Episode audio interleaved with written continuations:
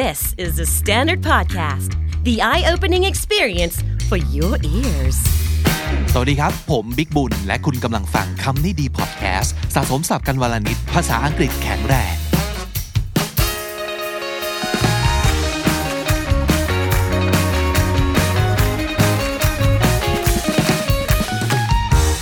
วันนี้คำนี้ดีที่จะมาพร้อมคำแนะนำดีๆ กลับมาอีกครั้งนะครับ มุมมองของหลากหลายปัญหากับผู้ที่ทางเรานั้น เล็งเห็นแล้วว่า น่าจะมีความชำนาญพิเศษบางอย่างแหละเนาะที่จะเข้ามาช่วยตอบคำถามคุณผู้ฟังคำนี้ดีได้นะครับอะวันนี้แฮชแท็กพี่อ้อยช่วยด้วยอีกครั้งดีเจพี่อ้อยนภพรไตรวิทย์วาริกุล เป็นคำถามที่เข้าทางเธอมากๆด้วยแหละไปฟังกันครับ พี่อ้อยครับค่ะ เบื่อเรื่องความรักหรือยังครับ ต้องมีคนถามพี่อ้อยเรื่องนี้เยอะแน่เลยเนาะเพราะว่าสิริรวมแล้วเนี่ยพูดเรื่องนี้มากี่ปีแล้วนะเนี่ยโอ้ยเธอจริง ๆ แล้วถ้าเป็นคลับไฟเดย์เป๊ะๆเนี่ยคือ 15 ใช่ไหมนะอ่าฮะแต่ว่าจริง ๆ แล้วเราก็พูดเรื่องความรักเบี้ยใบ้รายทางมาโดยตลอด เป็นคอนเทนต์ประจำตระกูลใช่เพราะฉะนั้นอย่าเรียกว่าเบื่อเลยค่ะ เพราะว่า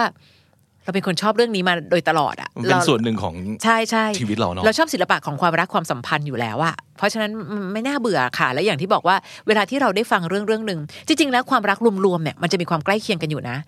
แต่อินดีเทลต่างอืมในที่สุดแล้วมันจะมีอะไรอีกเล็ก ๆ น้อยๆที่แบบเฮ้ยมันไม่เคยเหมือนเดิมอะมันเลยไม่สามารถเอาเคสของใครมาแอพพลายกับเราโดยตรงได้เนอะใช่วิตายแล้วพูดถึงเรื่องนี้แล้วอยากเมาส์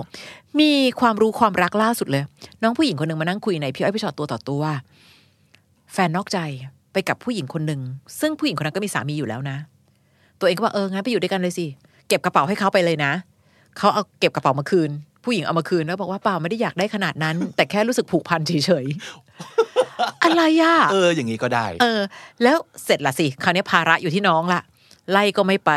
อยู่ก็นอกใจ ให้ทำยังไงดีอะไล่ก็ไม่ไปอยู่ก็นอกใจ รู้ไหมว่าเขาทำยังไงทำไงครับ เช่าสามีค่ะ ถ้าผู้หญิงคนนั้นอยากได้ตัวไป รายวันสองร้อยค้างคืนห้าร้อยเดี๋ยวนี้มันบอกว่าห้อง Airbnb เหรอครับ เช่าเลยค่ะ เปิดให้เช่าสามี โอ้ตาย ซึ่งพี่บิ๊กเราแบบตอนเราฟังเราแบบไอเดียฮะบิสเนสใหม่เหรอ แต่ความเปรี้ยวของธุธุรกิจนี้คือ ทุกฝ่ายยอมรับอย่างเต็มใจ ทางนู้นก็เช่าเหรอ ก็เช่า โอ้ my god และน้องก็เลยบอกว่า ก็ในเมื่อมันจะเสียใจแล้วอะพี่งั้นอย่างก็นั้นก็ได้ได้ตัตังงค์ค์ เธอเห็นเปล่าว่ามันมีหลายสิ่งหลายอย่างที่มันเกิดขึ้นแล้วแบบ คือเราบอกไม่ได้หรอกนะว่า เราเห็นด้วยไม่เห็นด้วยมันถูกหรือมันผิด มันไม่ผิดกฎหมายหรอก เพราะมันก็แฮปปี้ด้วยกันทุกคน และไม่ได้สร้างความเดือดร้อนให้ใคร แม้ว่าจะรู้สึกตะเกียกตะขวงใจบ้าง อันนี้ตะเกียกตะโขงอยู่ว่าแบบเฮ้ยมันมันไม่มันถูกเหมือนกันเนาะคือมันถูกไปเรใช่ทปะ affordable มากโอ้คือบอกว่าใช่มันติดตรงนี้แหละจริงๆจริงๆต้องคิดที่แพงกว่านี้หรือเปล่า ใช่ใช่คือคือแต่แค่เรรู้ทสึกกันเองมากใช่แต่แค่รู้สึกกับน้องว่า เออว่าน้องมันมันได้จริงๆหรอเออแต่ว่าน้องเขาก็บอกว่าไม่ค่ะพี่คือหนูก็จะสามารถทนทนคือน้องเนี่ยเขาเขาเอ่อตอนนั้นคือเขาท้อง แล้วเขาก็เลยไม่ได้เรียนต่ออเขาก็เลยบอกว่าหนูว่าตั้งกติกาไว้กับตัวเองว่าขอแค่ช่วงเรียนจบ แล้วหนูก็จะได้ต่างคนต่างแยกย้ายอ๋อก็ก็อะอะตามนั้นก็แล้วกันแต่เพียงแต่แค่รู้สึกว่าว้าว เช่าสามีว่ะ เข้าใจแล้วล่ะว่าทำไมพี่อ้อยไม่เคยเบื่อเรื่องนี้ เพราะว่ามันมีอะไรแปลกๆใหม่ๆให้ได้มาสมอเรียนรู้ว่าว่า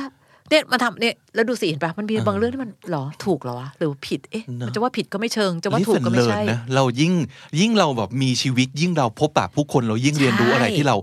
ไม่คาดคิดว่าอย่างนี้ก็มีเหรอวะอย่างนี้ก็ได้เหรอวะใช่อ้าวได้มีคนทำแล้วค้นพบประโยคนี้เลยนะคะคนคือตำราเล่มใหญ่อะที่สอนเรื่องใจได้ดีที่สุดโอ้โหตำราเล่มนี้มันแบบ โอ้โห คนหนึงก็ตำราเล่มหนึ่ง เจอคนนี้ก็ตำราอีกเล่มหนึ่งอะมันเลยรู้สึกสนุกกับการได้อ่านตำราหลาย ๆ เล่มอืมพี่อ้อยเคยเคยเจอเคสอย่างนี้ไหมอะลองอ่านให้ฟังคำถามที่คุณผู้ฟังคำที่ดีส่งมานะครับ ค่ะ แฟนชอบหาว่าดราม่าอืมอ่า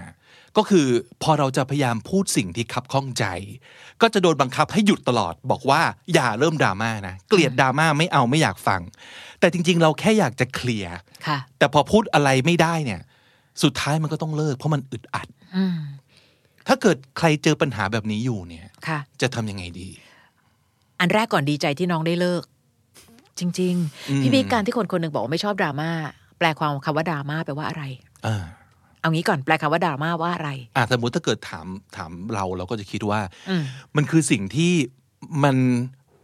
วุ่นวายยุ่งยากเกินจำเป็น เกินเกินเกินกว่าที่เราคิดว่ามันน่าจะเป็นอืมแต่ไป ตีฟูให้เรื่องเล็กกลายเป็นเรื่องใหญ่อะอืมอันนี้คือดราม่าในมุมของเรา จริง ๆอะดราม่าคือแค่ความรู้สึกเอง เราจะไปคิดอะไรถึงการต้องไปตีฟูหรืออะไร แต่ส่วนใหญ่นะคะ คนที่บอกว่าเออไม่เอาไม่เอาไม่อยากดราม่าเพราะรับมือไม่เป็นอ่ารู้สึกว่าอะไรก็ตามที่มันเป็นผลกระทบต่อจิตใจอ่าและเราต้องทำยังไงล่ะ เราต้องอะไรล่ะ ก็เลยพยายามจะบอกว่าเออไม่เอาไม่เอาเราเบื่อดราม่าถึงที่บอกว่าดีใจที่น้องได้เลิกอ่าเลิกไปเถอะในที่สุดแล้วในทุกคู่รักอะค่ะ มีอะไรคุยกันไม่สำคัญเท่ามีอะไรฟังกันหรือเปล่า และไอ้เรื่องที่เราจะฟังกันเนี่ย มันไม่ใช่เรื่องที่เป็นเหตุเป็นผลด้วยนะ มันไม่ใช่หนึ่งบวกหนึ่งเป็นสองมันเป็นเรื่องที่บางทีหนึ่งบวกหนึ่งอาจจะเป็นศูนย์ก็ได้อะเพียงแต่ถ้าเรารับฟังเราจะเข้าใจว่าอ๋ออีกฝ่ายคิดแบบนี้ แล้วเรื่องความรู้สึกเนี่ยมันเป็นซอฟต์แวร์ที่ซับซ้อนที่สุดในโลก ยังไม่ต้องเป็นเรื่องความรักที่จะดราม่าหรอกเอาเรื่องงานเหมือนกัน ถ้าเราบอกว่าเฮ้ยพี่หนูมีปัญหากับเพื่อนร่วมงานเฮ้ยไม่เอาไม่เอาไม่อยากคุยไม่อยากฟังเรื่องดราม่า เดี๋ยวมันจะเป็นปัญหาใหญ่อืมเพราะในที่สุดนะงานนะ ความพยายามอยู่ที่ไหนความสำเร็จอยู่ที่นั่น แต่เรื่องใจไม่ใช่ พยายามแทบตายคนคนหนึ่งอคติ จะทำให้เขามองเราดีขึ้นกว่านี้ยังยากเลย เพราะบางทีในที่ทำงานไม่ได้มีแต่เรื่องตัวงานเนาะใช่มันคือตัวคนนั่นแหละใช่ความรู้สึกเต็มไปด้วยความรู้สึกเต็มไปด้วยอะไรต่างๆ ที่มันใช่พร้อมจะปะทะกันตลอด ปัญหาเรื่องงานแก้ง่าย ปัญหาคนน่ะยาก และเมื่อไหร่ก็ตามทีถ้ายังยังไม่ได้ใช้ AI ซะทุกแผนกอะ ปัญหาคนยังเป็นปัญหาใหญ่สุดเสมออมและที่สุดแล้วเวลาคนกระทบกับคนก็คือเรื่องดราม่าทั้งนั้นอืมอย่าเพิ่งมองว่าดราม่ามันเป็นเรื่องที่แบบโอ๊ยน่าลำคาญไร้สาระ จริงๆดราม่าคือเรื่องของใจ และโดยเฉพาะเรื่องของความรักความสัมพันธ์ เช่นการที่น้องบอกว่าน้องกำลังพยายามจะพูดถึงความรู้สึกข้างในให้ได้ฟังว่ามันคับข้องขุ่นข้องหมองใจ อีกฝ่ายเลือกที่จะบอกไม่เอาไม่เอาไม่รับเรื่องดราม่าอีกอันหนึ่งคือเขากำลังรู้สึกว่าเขาเป็นผู้กลุ่มชะตาแห่งความสัมพันธ์นี้ ซึ่งในที่สุดแล้วความรักเป็นเรื่องคนสองคนเลือกกันน่ะ เราเลือกเขาก็อยู่ที่เขาเลือกเราหรือเปล่า พอเรากำลังจะพูดถึงปัญหาที่มันเกิดขึ้นระหว่างคนสองคน ไม่เอาไม่เอาไม่ฟัง จบค่ะ แปลว่าเขาไม่รับฟัง นั่นแปลว่าคู่ของเราไม่มีสิทธิ์คุยอะไรกันได้เลย และถ้าเมื่อไหร่ก็ตามทีมีปัญหาเรื่องการสื่อสาร จะเรื่องงานหรือความรักพังทั้งคู่แน่นอนอืมปัญหาการสื่อสารคือปัญหาหลักที่เป็นใจความสำคัญของทุกชีวิต ต่อให้เราไม่ได้เรียนด้านสื่อสารมวลชน คนทุกคนควรมีทักษะการสื่อสาร พูดกับพ่อยังไง พูดกับแม่ยังไง พ่อยังสูบบุหรี่อยู่เลย จะพูดกับพ่อยังไงให้บุหรี่ลดลดลงบ้าง นี่คือการสื่อสารทั้งนั้น จะสามารถไปบอกได้หรือว่า พอสักทีเหอะเปลืองตังค์โอ้โห เสียใจอะแค่ค่าบุหรี่เองนะลูก กับการที่แบบพ่ออยู่กับหนูนานๆนะ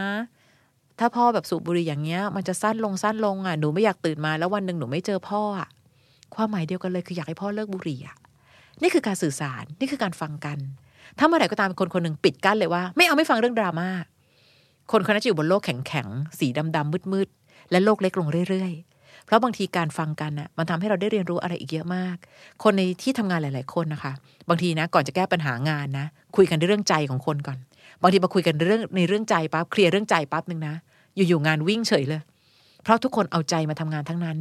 วัตถุดิบคือใจ วันไหนก็ตามที่คนเราหมดพลัง หรือหัวใจพัง เราจะเอาพลังที่ไหนไปทำงาน เพราะฉะนั้นใจมันคือเรื่องของความสำคัญในการเป็นวัตถุดิบในการทำงานทั้งนั้น เทรนด์ของทั้งโลกถึงดูแลเรื่องใจไง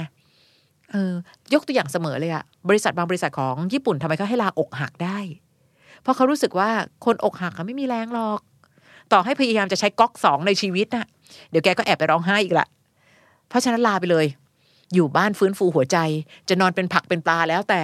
ไม่อยากกินข้าวก็ไม่ต้องกิน ร้องไห้ไปเลยอยากร้องร้อง และพอทุกอย่างมาดีขึ้นค่อยกลับมาทำงาน เพราะฉะนั้นคนที่รังเกียจดราม่าคือคนที่รู้สึกว่าชีวิตไม่ได้เดินหน้าด้วยใจอะถามว่าเขาผิดไหมก็อาจจะไม่ผิดก็ได้ ก็เอาไว้เขาไปเจอคนที่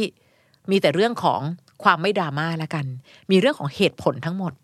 ถ้าเขาเจอคนคนนั้นได้ถือว่าคู่ควรกัน พอดีกัน แต่ถ้าเรารู้สึกว่าเฮ้ยคนเราอะมันมีหลายๆเรื่องไม่มีเหตุผลหรอก แต่มันต้องฟังเหมือนกันว่าเขารู้สึกยังไง จริงๆนะ วันนี้หลาย ๆ เรื่องไม่มีเหตุผลกลใดเลยในโลกเนี้ย หรืออธิบายด้วยเหตุผลแทบตาย แต่ในที่สุดแล้ว มันทำไมไม่มีความสุขอะแม้ว่าเราจะคุยด้วยเหตุผลแล้ว เคยไปงานแต่งงานงานหนึ่งผู้ใหญ่เขาขึ้นไปอวยพรเขาก็พูดว่า อะคู่แต่งงานเวลาทะเลาะกันอะอย่าใช้เหตุผลมากนะครับท่านคะทำไมอะคะอืมสคริปต์ท่านผิดหรือเปล่า เอ๊ะทำไมถึงต้องไม่ใช้เหตุผลล่ะเออเขาบอกว่า ถ้าเกิดว่าคุณอยู่กันสองคนน่ะ เหตุผลคนหนึ่งพูดไปก็ถูก เหตุผลอีกคนพูดไปก็ถูก แล้วใครชนะเออคุณก็ต่างคนต่างมีเหตุผลเนาะใช่ค่ะแปลว่าเราก็ต้องยืนคนละข้างต่อไปเหรออเพราะฉะนั้นก็ไม่ต้องใช้เหตุผลบ้าง ก็เออเออเออเออเออเออรู้รู้รู้ยอมยอมซะอืมเราอาจจะเดินหน้าต่อไปได้ก็ได้นะ ถามว่าสิ่งเหล่านี้คือดราม่าหรือเปล่าล่ะ เพราะฉะนั้นมันเป็นเรื่องของใจทั้งนั้น หรือยกตัวอย่างง่ายๆ ค่ะคำว่าน้อยใจคำว่าน้อยใจอาจจะเป็นคำที่ดูไม่มีเหตุผลที่สุดเลยนะอืมแต่เวลาที่เรานั่งฟังเขาจริง ๆ ว่าทำไมเขาน้อยใจ เออจริงว่ามันมีเหตุผลจริง ๆ ด้วย เช่นกันอย่างเงี้ยเฮ้ยเขามีเวลาแบบไม่มีเวลาให้เราเลยอะทำแต่งานอะเออ ก็เขาหาเงินไงล่ะเฮ้ยเธอ แต่เราอยากแค่หันมายิ้มกันดีๆ หรือบอกว่าถามเราสักนิดหนึ่งว่าหิวข้าวหรือเปล่า เห็นป่าว่ามันไม่มีเหตุผลเลยอะแต่เข้าใจว่ะ ว่าทำไมเราถึงอยากได้ไอ้คำเหล่านี้ เพราะฉะนั้นบางทีถึงได้บอกไอ้ค่ะว่าดีใจที่น้องได้เลิกกับคนที่เขารู้สึกว่าเขาไม่อยากฟังอะไรดราม่า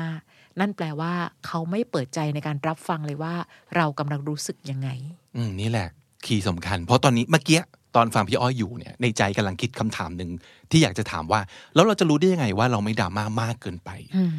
แต่พอฟังพี่อ้อยปั๊บเข้าใจแล้วว่าไอ้มากเกินไปไม่มากเกินไปเนี่ย มันจะไม่รู้ ตราบใดที่ยังไม่ได้คุยกันว่ะใช่ คืออย่างน้อยอะมันต้องฟังก่อน อืมแล้วพอฟังเสร็จปั๊บอีกฝ่ายหนึ่งอาจจะบอกก็ได้ว่าเธอดราม่ามากเกินไป ก็ได้ แต่อย่างน้อยฟังก่อน แล้วพยายามทำความเข้าใจก่อนเว้ยใช่อย่าอย่าเพิ่งคิดว่าอะไรมากเกินไปน้อยเกินไปอะอืมตราบใดที่ยังไม่ได้ฟังกันเลย หรือแม้แต่อย่างเนี้ยไอ้เรื่องที่แบบว่าไม่มีเวลาให้ฉันเลยอะเฮ้ยอย่ามาพูดอย่ามาพูดไม่อยากฟังดราม่าแต่ถ้าเปิดนั่งเปิดใจคุยกันล้อล้อ งั้นถ้าเกิดว่าเรากินข้าวกันสักชั่วโมงหนึ่งอะไรอย่างเงี้ยแล้วเรากลับไปทำงานต่อได้ไหมผู้หญิงอาจจะรู้สึกก็ได้ว่า เออได้ได้ได้คือเราเองเขาขอแค่นี้เอง อย่างน้อยฟังอย่างน้อยใช่มีออฟเฟอร์อะไรกลับมาเนาะอย่างน้อยใช่ช่วยทำกันบ้าน ใช่ค่ะคือเวลาที่คนเรารักกันอะแค่เรา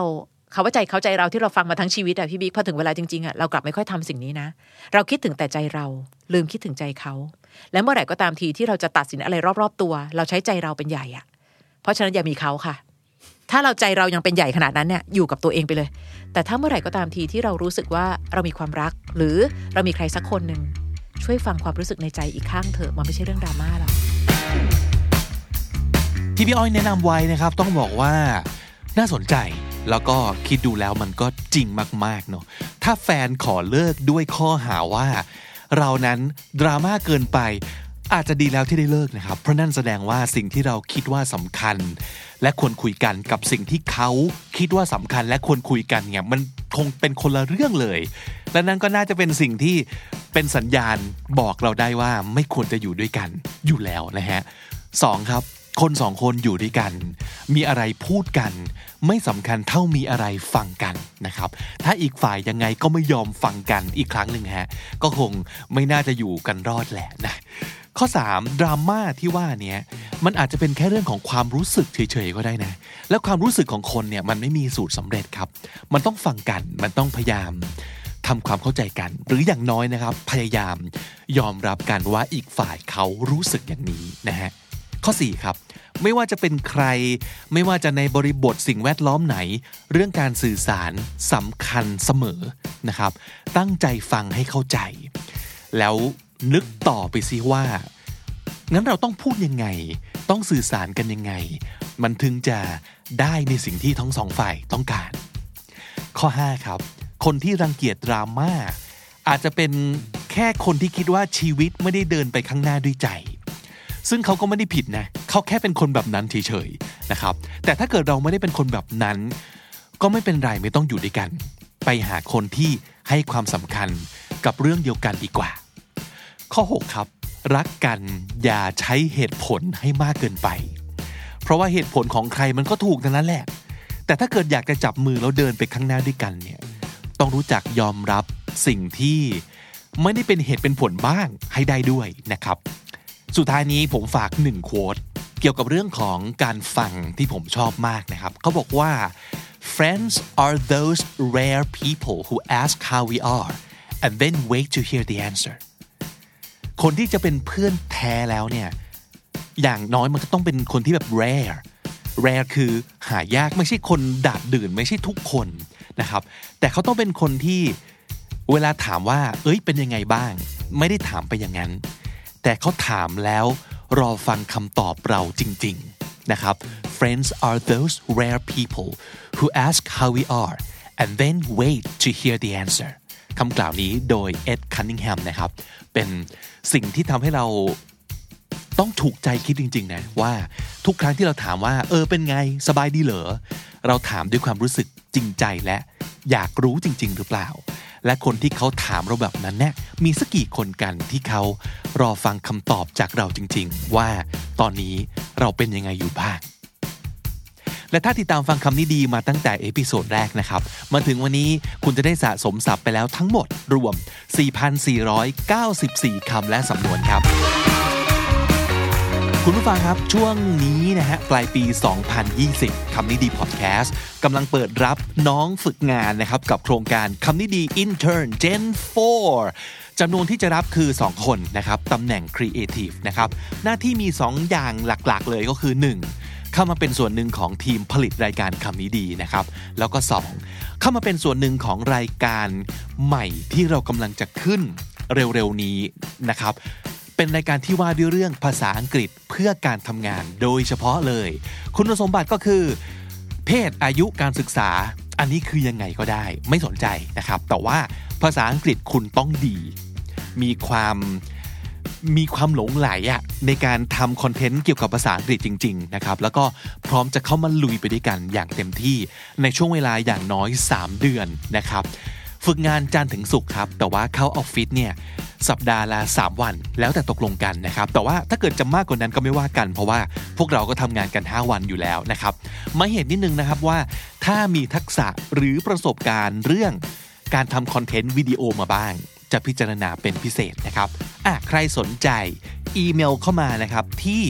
podcast at the standard co ย้ำอีกครั้งนะครับ podcast at the standard co สิ่งที่ต้องแนบมาด้วยคือ 1. เรซูเม่1หน้ากระดาษพอนะครับ กับ 2. คลิปวิดีโอความยาวไม่เกิน 5 นาที ตอบ 3คำถามนี้นะครับ ข้อ 1. แนะนำตัวเองทั้งภาษาไทยและภาษาอังกฤษ ข้อ 2 ให้ตอบเป็นภาษาอังกฤษนะครับคำถามคือ what do you think you're best at and what do you think you're not so good at and why how so ตอบคำถามนี้เป็นภาษาอังกฤษย้ำนะครับ และข้อ 3 ตอบเป็นไทยหรืออังกฤษก็ได้นะครับคำถามคือ ถ้ารายการใหม่ที่กำลังจะขึ้นเนี่ยใช้ชื่อว่า English at Work คุณคิดว่ารายการที่ว่านี้พอดแคสต์นี้จะมีเนื้อหาอะไรยังไงได้บ้าง ลองตีความตามความเข้าใจของตัวเอง แล้วก็ลองลองอธิบายมาให้เราฟังหน่อย หรือว่า ฟุ้งให้เราฟังหน่อยว่า เอ๊ะ มันจะทำอะไรได้บ้างนะ เกี่ยวกับอะไรได้บ้างนะครับย้ำอีกครั้งหนึ่งนะครับวิดีโอคลิปนี้ไม่เกิน 5 นาทีนะครับ สามารถดูโพยได้ ตัดต่อได้ไม่ว่ากันตามสบายนะครับ แล้วก็ทั้งหมดนี้ส่งมาที่ย้ำอีกหนึ่งครั้ง podcast at the standard co นะครับ ตั้งชื่ออีเมลตรงช่อง subject ว่าคำนี้ดี intern gen 4 knd intern gen 4นะครับ ให้ส่งมาภายในวันที่ 15 พฤศจิกายน 2020 นี้นะครับ และนั่นก็คือคำนี้ดีประจำวันนี้นะครับ ติดตามฟังรายการของเราได้ทั้งทาง YouTube Spotify และทุกที่ที่คุณฟังพอดแคสต์ ผมปิ๊กบุญครับ วันนี้ขอบคุณมาก ๆ ที่อยู่ด้วยกัน แล้วก็อย่าลืมเข้ามาสะสมศัพท์กันทุกวันวันละนิด ภาษาอังกฤษจะได้แข็งแรง สวัสดีครับ The Standard Podcast, eye opening for your ears.